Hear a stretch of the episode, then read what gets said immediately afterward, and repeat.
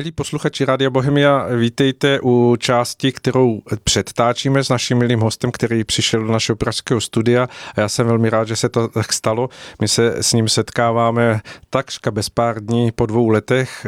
Kruhy se uzavírají nebo kruhy se prolínají, takže jsem moc rád, že se nám podařilo spolu opět setkat, a tímto vítám v našem studiu pana Tomáše Pfeiffera. Vítejte. Děkuji pěkně. Pan Pfeiffer e, není v našem studiu až tak náhodně, protože tak, jak to bývá, když se věci zdaří, tak se opakují, a stejně tak se opět dostává do podvědomí lidí, kteří se zabývají alternativní medicínou nebo biomedicínou nebo vůbec medicínou, která přesahuje ty rámce té klasické vědecké medicíny, tak se mohou už teď dostávat k informacím o tom, že se chystá opět Mezinárodní kongres zdraví, který ten tentokrát je otitulkovaný tím ročníkem dva tisíce dvacet tři. Co k tomu můžeme povědět? Hmm. Je to třetí ročník a je to vlastně první řádný ročník, protože ty předchozí dva nám trochu e, pokazil covid.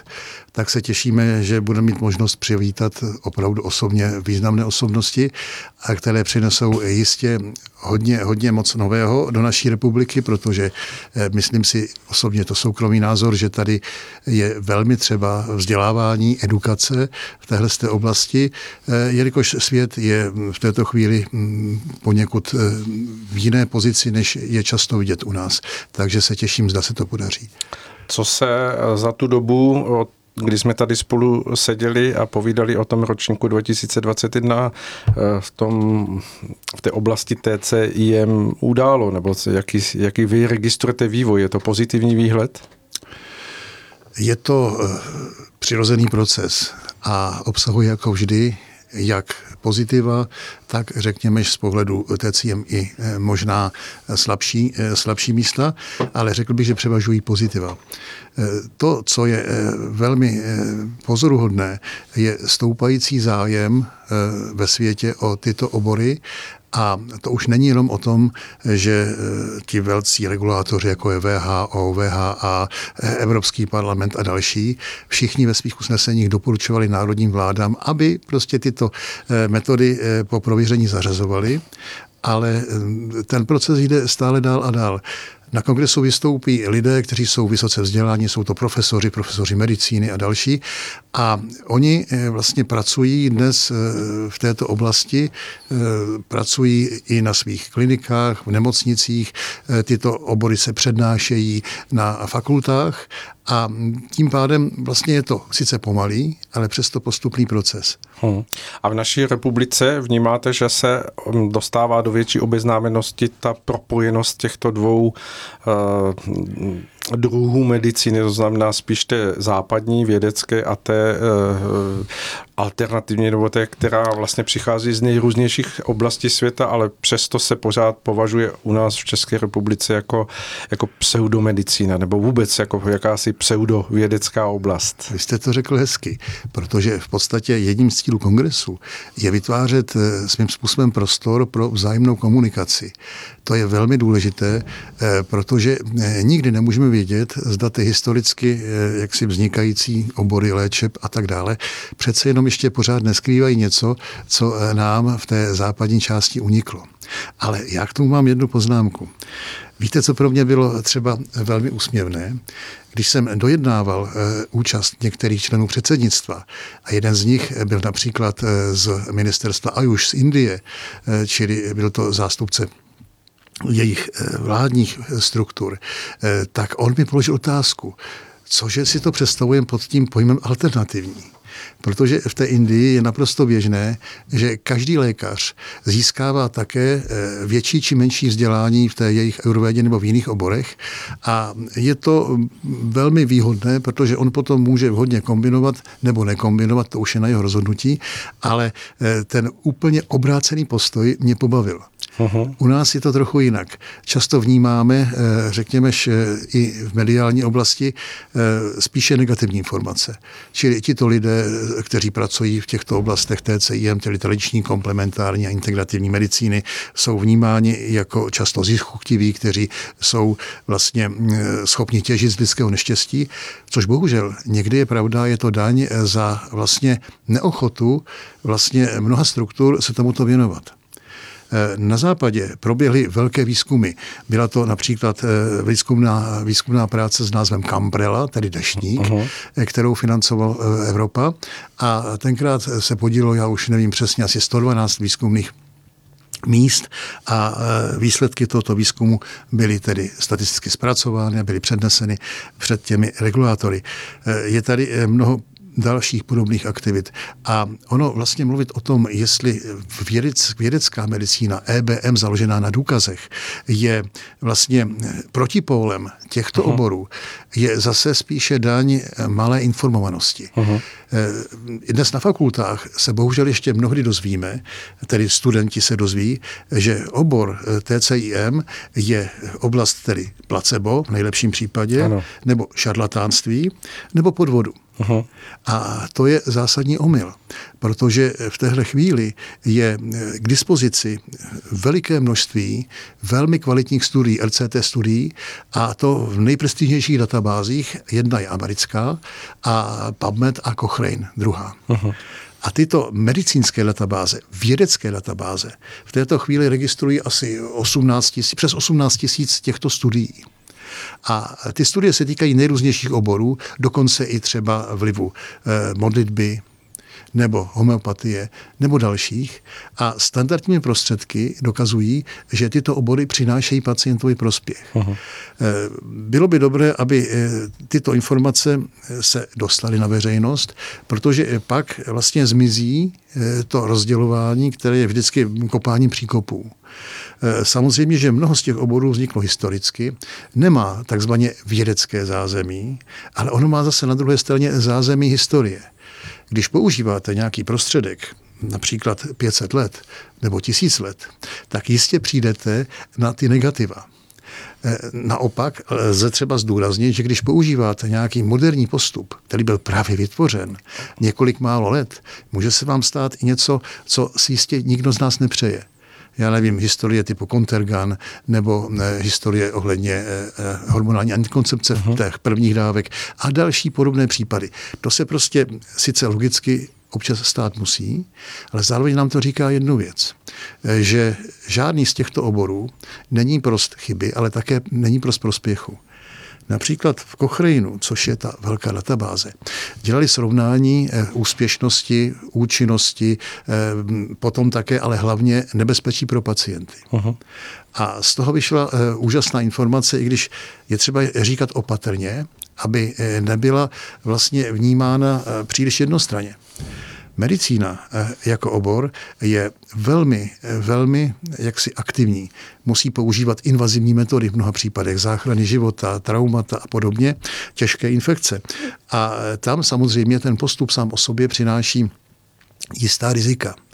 Přesto ta alternativa vyšla několikanásobně méně riziková pro pacienta.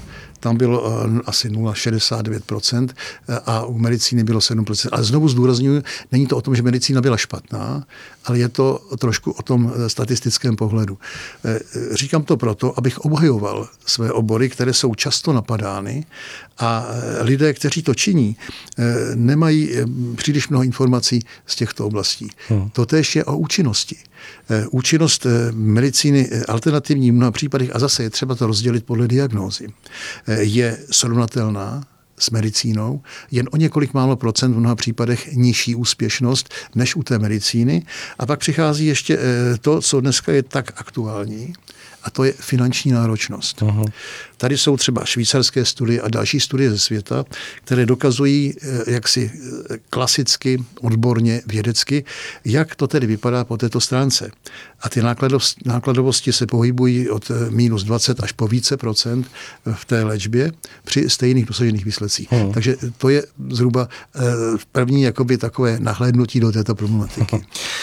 Vy jste, když jste tady byl u nás m, před těmi dvěma lety, říkal, že je velkým překvapením, že právě třeba i v západní Evropě nebo v to, jakoby v té, v té společnosti od nás na západ je ta medicína, která vychází z přírodních zdrojů, nebo vůbec ta, ta medicína, kterou my tady nazýváme alternativní nebo takovou tu vedlejší, že je tam daleko více známější a daleko více používanější. Zdá se vám, že tím, co děláte, že se daří i tady u nás v České republice trochu zahrnovat ty příkopy, které tam jsou hluboké? Samozřejmě, že v to doufám, ale nechci se přeceňovat samozřejmě a své síly, to by bylo eh, příliš sebestředné.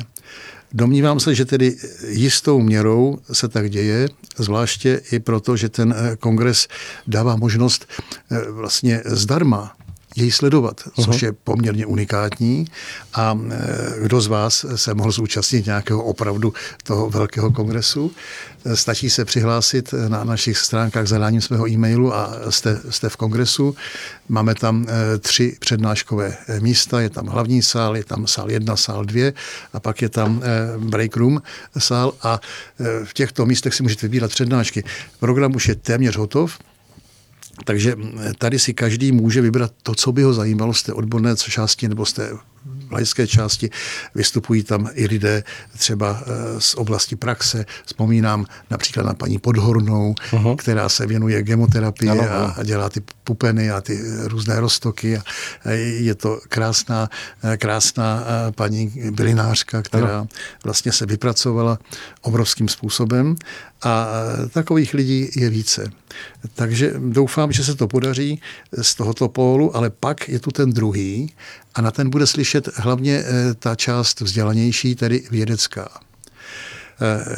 Doufám, že i někteří zástupci lékařů si tomuto najdou trochu času, protože když tady třeba vystoupí profesor Avni Sally z Austrálie, tak to je významný vědec, který se věnuje výzkumům, má zde vlastní kliniku a tak dále. A v Austrálii je nazýván, myslím, otec integrativní medicíny. Aha. Je to opravdu významná světová osobnost, ale těch profesorů tam bude opět více. Je to třeba profesor Madan Tangavelu z Cambridge nebo paní Bašváty Batačária z Cornellovy Medical College, kteří přinesou své zkušenosti. Ona je velmi aktivní v této oblasti v Americe, ale budou tam třeba i zkušenosti z oblasti práva, vystoupí zde v online právnička americká, která dokázala k dnešnímu dni uzákonit v sedmi amerických státech právo lékaře užívat, užívat jaksi metody dle svého uvážení. Čili to je velký posun, ten guideline samozřejmě platí v celém světě a tady, tady to právo je posunuto tímto směrem. Aha. Je to proces. Vlastně nejde o to prosazovat něco, co by bylo, řekněme, nějakým způsobem zavádějící nebo co by bylo vedoucí k nějakému prospěchu nesprávnému, ale přece za ta léta už by bylo přece na čase taky se zamyslet nad tím, jestli bychom nemohli věnovat trochu pozornosti tomu, co nám pomáhá. Víte, vy jste zmínil tu, ten zájem veřejnosti a ten je opravdu velký. U nás Stenmark agentura udělala výzkum a já se domnívám, že to bylo něco kolem osmdesát procent souhlasu s užitím těchto metod v zdravotním systému, ale obecně jiné výzkumy ukazují, že ve vyspělých zemích, čili teď mluvíme o Africe, což je také už dneska vyspělá země samozřejmě, tak tam se pohybuje užívání těchto metod mezi třicet až sedmdesát a více procenty. Což mimo jiné volá i potom, aby naši jaksi vzdělavatelé na fakultách medicínských tomuto se věnovali, aby lékaři mohli mít alespoň základní informaci o tom, s tím se ve své praxi budou setkávat. Protože často ty metody mohou být v synergii, můžou se podporovat, ale někdy také ne úplně. Mm-hmm. A myslím si, že tato věc by patřila ke vzdělání lékaře rovněž. Mm-hmm.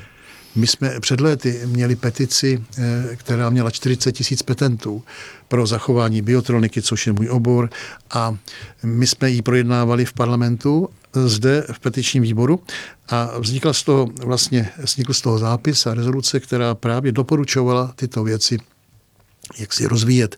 No, jak říkám, čas běží, můj učitel začínal už před mnoha lety, já už taky nejsem nejmladší, stojím na jeho ramenou, no tak uvidíme, jestli do konce mého života, já tady sice plánuji zlobit ještě dlouho, ale ten nahoře rozhodne, jak to bude dlouho, tak jestli se podaří aspoň něco z toho, jak si přinést a prosadit. Samozřejmě je to velmi pestrá společnost, a to i v odborné části. Někteří jsou na té pozici spíše jaksi odmítavé, co nám to tady bude povídat, co to je, já jsem studoval a tak dále. A zase jiní používají tyto obory sice v tichosti, nez, nezdělují to, ale je to vlastně taková, takové veřejné tajemství. Čili je to postup, je to proces. No a v tom procesu se nacházíme i my, jako řekněme ti hýbatelé, kteří se snaží tomu napomáhat, ale jsou to i pacienti, tedy my ostatní, taky jsme všichni pacienti. A upřímně řečeno, mě osobně je v celku jedno, co mi pomůže, ale když je ouvej, tak člověk velmi rád zaklepe u dveří lékaře, když je to na místě, a za svůj život vděčím lékařům, za svůj život, vděčím za svůj život, protože nebýt medicíny, tak to s vámi nepovídám, uh-huh. protože ty některé stavy byly velmi těžké. No a když to bude jiný obor, tak ho přijmu také rád, když uvidím jeho úspěch. Uh-huh. Takže jistá rovnováha v pohledu, jistá ohebnost nebo řekněme tvořivost jistě by byla vítána. Hmm. Ono se hovoří o tom, že něco je oficiální politikum nebo oficiální postoj, ano. ale pak je vedle toho takzvané hlasování nohama nebo hlasování ano, těch tak. lidí, kteří pak, když opravdu, jak říkáte, je ouvej, tak hledají cesty a zpravidla se dostávají i k těm možnostem skutečně uh, začít hledat uh, cestu ke svému zdraví jinýma cestama, než nabízí jen to oficiální dnešní lékařství. Vám se podařil eh, zajímavý krok, eh, nejenom, že máte záštitu nad tím kongresem ze strany hlavního města Prahy, hmm. ale vlastně máte to zastoupeno ještě osobou, myslím si významnou, profesorem lékařem Juliusem Špičákem, což je vlastně nejenom člen parlamentu, ale je to přednosta kliniky vlastně v IKEMu. Hepatogastroenterologické a, kliniky transplantací. To jsem nechal na vás říct to slovo. Je to, je to člověk, kterého si nesmírně vážím. Je to odborník a to slovo odborník nestačí. Doufám, že mě teď neposlouchá. Ale já to, doufám, že ano. Je to člověk, který ve vědecké oblasti patří k významným světovým autoritám a vědcům. A o to cennější je, že jej nacházíme jako záštitu tohoto kongresu. A vyjadřuje to vlastně právě jeden z těch smyslů, kdy je třeba, aby se i jakoby trochu prolomila e, taková ta ostýchavost, víte, jako která tu je, a aby příště už nebylo neslušným slovem T C I M, aby jsme si o tom mohli myslet každý své, to přece nemůžeme nikomu předepisovat, ale zároveň, aby jsme se neuchylovali ke zkratkovitým, hmm. řekněme, představám. Takže jeho účast na kongresu je opravdu významná a velmi si ji vážím a těším se i na jeho prezentaci, e, kterou bude mít. Mimochodem, kongres začíná první jednací den v pátek, to je patnáctého devátého tak začíná jakousi panelovou diskuzí těch nejvýznamnějších lidí, což jsou lidé, kteří se pohybují ve světové politice, jsou to lidé, kteří se pohybují i v té světové oblasti, řekněme, výzkumné a jiné. Budeme mít na kongresu třeba Johna Hughese, což je ředitel výzkumu v Královské londýnské nemocnici. Aha. Já jsem s ním před několika už měsíci jednal, připravoval jsem jeho návštěvu a tento muž patří špičkám v oblasti výzkumu, protože on odpovídá právě za tuto oblast v této nemocnici a ta nemocnice patří k těm opravdu významným. Jsou to další nemocnice, samozřejmě Mayo klinika, další a další. No ale toto je významné. Jsou tu i osobnosti další, na které se velmi všichni těšíme. Po té, po té úvodní diskuzi, která proběhne v pátek, kde bychom měli mluvit o jakýchsi právě trendech, protože heslo kongresu nebo moto kongresu je úspěchy a současné trendy T C I M pro dvacátého prvního století a potom kulturní dědictví minulosti pro budoucnost. Hmm. Protože řada z těchto postupů, ta se může chápat právě jako nehmotné kulturní dědictví. Aha, určitě. Protože tak to opravdu je. A jestliže jsme schopni třeba zařadit do tohoto seznamu třeba, já nevím, moravské lidové zvyky, no tak proč bychom tam zradili i tyto oblasti a už se tak i děje. Já třeba jsem jednal s profesorkou Walchr, která je významnou odbornicí v této oblasti při UNESCO a doufám, že bude mít také příspěch, příspěch online na tomto kongresu. Původně měla přijet, ale bohužel rodina a tak dále, nějaké problémy, ale online příspěch, na ten se těším, protože nás povede zase do této oblasti. Těch oblastí tedy bude navštívena celá řada, jsou tam zástupci třeba těch historických a ajurvédních oborů, jsou tam lidé, kteří pracují více v medicíně a tak dále. Hmm. Já jsem se díval, že to zastoupení těch lidí nejenom, co máte na stránkách v předsednictvu, ale i těch hostů je opravdu velice zajímavé, lákavé. Kdo z těch lidí přijde osobně, nebo dá se aspoň říct, na co se mohou ti lidé, kteří se registrují a přijdou na ten, tentokrát na ten kongres no. osobně, což je konečně možné, tak, no. tak koho uvidí, na koho si mohou sáhnout? No, je to věc, která se vyvíjí do poslední chvíle. Rozumím. Je to jako v každém kongresu, proto na ano, programu ano. kongresu, který už bude vyvěšen, můžete číst, že je to předběžný program, ano. ale myslím si, že z toho předsednictva, které má ke čtyřiceti členům, můžeme počítat jistě s nadpoloviční většinou nebo e, osobní účasti uh-huh. a zbytek bude prezentovat tedy online způsobem. E, vše je připraveno, čili je zde velkoplošná projekce, čili ti diváci budou mít e, možnost prakticky identického věmu, jako, ale samozřejmě osoba se nedá nahradit, to je vždycky tak. A, čili zatím je to většina. Mimochodem, když se podíváte na stránky kongresu, e, tak tam je předsednictvo a když kliknete na každý ten obrázek, ano. tak se vám rozklikne a je tam jejich CVčko, čili ano, jejich, jejich odborná, odborná jaksi způsobilost a tak dále. Čili i to vás může třeba zajímat. Jsou to velké osobnosti, já jsem si to pročítal a musím tedy říct, že, že v mnoha případech člověk po přečtení toho, co ti lidé mají za sebou, tak jsem jako si říkal, že klobouk dolů, že se vám podařilo takové lidi zapojit do toho celého díla v tom směru, že si myslím, že bez pochyby ta celistvost a, a různorodost je opravdu uni, unikátní. Já bych řekl, že nevím, jestli existují takové projekty někde pod O S N, ale myslím si, že se tady zrodilo něco výjimečného. Doufejme, je to opravdu globální akce pro celý svět a my například jsme i v kontaktu s některými velkými hráči, kteří zde jsou a ono to začalo vlastně nenápadně. Rozumíte? Byl jsem členem nějakých organizací jako velkého svazu, největšího svazu evropského ANME, kde jsem se přihlásil. No, vidíte, dneska jsem členem rozšířeného předsednictva tohoto svazu. Přihlásil jsem se do třeba dalších svazů typu onkologie nebo jiných. A tak, jak jsem začal vlastně cestovat, tak jsem začal získat kontakty a ti lidé byli neobyčejně vstřícní. Možná, že i trochu pomohlo, že to bylo vlastně z toho Československa bývalého, čili je to historicky jakoby trochu zvláštní pro ně, že přichází člověk zpoza té opony.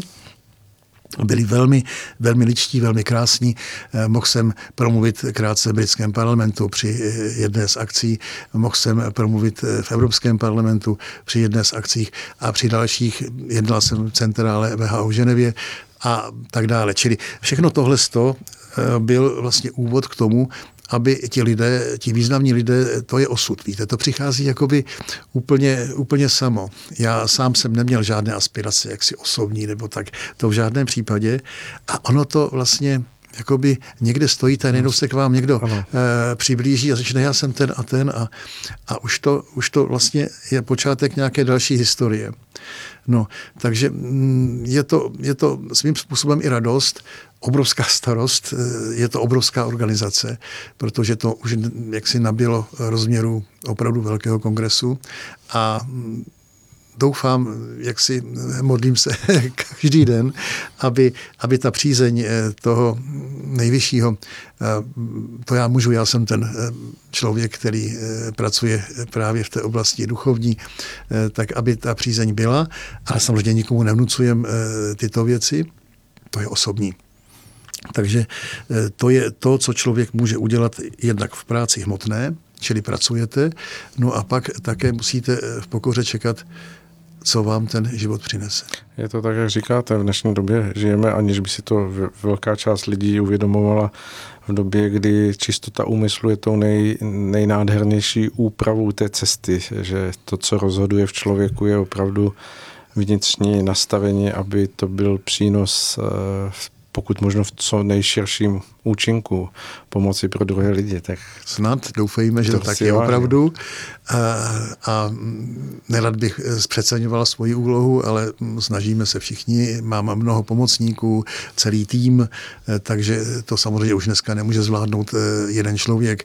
My už dneska před tím kongresem musíme schůzovat každý den. Máme pravidelné zoomy, na kterých prostě řešíme, to jsou někdy až desítky e-mailů. Tam musí a, být spousta detailů, které ano, potřeba ošetřit a připravit. A mnoho a mnoho detailů. Čili tady jaksi opravdu je teď co dělat. A ještě jsou tam i takové třešničky na dortě, protože první den toho kongresu, tedy pátek, bude pro předsednictvo zakončen slavnostním programem ve velmi, velmi krásných prostorách pražských. No a na sobotu se plánuje společenská akce, to se dělá na kongresech. Když jsem byl třeba na kongresu v Barceloně, tak tam byl takový krásný společenský večer a to byste koukali, jak všichni ti profesoři medicíny, protože tam byli samí profesoři medicíny jenom téměř, tak jak se dokázali prostě odvázat a jak Aha. prostě se zde jak si ta společenská část rozvíjela, tak i tady to bude. Budeme mít plavbu lodí po Vltavě, spojenou s výkladem historie a s nějakým také říkajme, doprovodem uměleckým. No ale hlavně je to příležitost navazovat kontakty, protože na kongresech bývá coffee break a tohle to mnohdy to nejdůležitější. To jsem chtěl říct, že ti lidé, kteří připravují kongresy a konference, vědí, že tady, tady ty coffee breaky ano. jsou vlastně tím, tím těstem, ze kterého potom v tom kvasu vyrůstá něco dalšího, že, že ti lidé přednášky jsou tak, že, že ti lidé si, jak se říká, sednou, padnou si do oka a vlastně se rodí nové věci, takže že nikdy by neměli příležitost se s takovými osobnostmi setkat. Ano. A to i v případě, že jsou tedy činí odborně, ale přece jenom je to velká, velká vzdálenost. A ta forma, já jsem byl hostem mnoha kongresů online, zvláště teďka v covidových dobách, a musím říct, že to nikdy nemůže nahradit tu osobní účast. Na druhou stranu, chtěl jsem se zeptat, ta první akce, kterou jste měli, nebo první, ten ročník dva tisíce dvacet jedna, byl unikátní v tom, že se to vlastně odehrávalo všechno v té, nechci říct, virtuální rovině, ale přes tím přenosem sítí a všeho toho. Jak to hodnotíte? Mělo to význam? Ne, vlastně svým způsobem to mohlo ulehčit i všechny ty organizační věci, které ano teď jsou. Ano i ne, protože za vším jsou detaily a schovaný čertík. Tenkrát jsme navázali spolupráci s indickou společností, která pro nás tento kongres vytvářela. Uhum. Byli jsme jedni z prvních, kteří v Čechách vlastně tuhle virtuální tři dé formu Vyzkoušen. vyzkoušeli. Uhum. A někdy bylo dost obtížné, jak si komunikovat a některé věci byly hotovy těsně před kongresem, což bylo dosti stresující, ale nakonec to proběhlo. Čili ano, byla to možnost.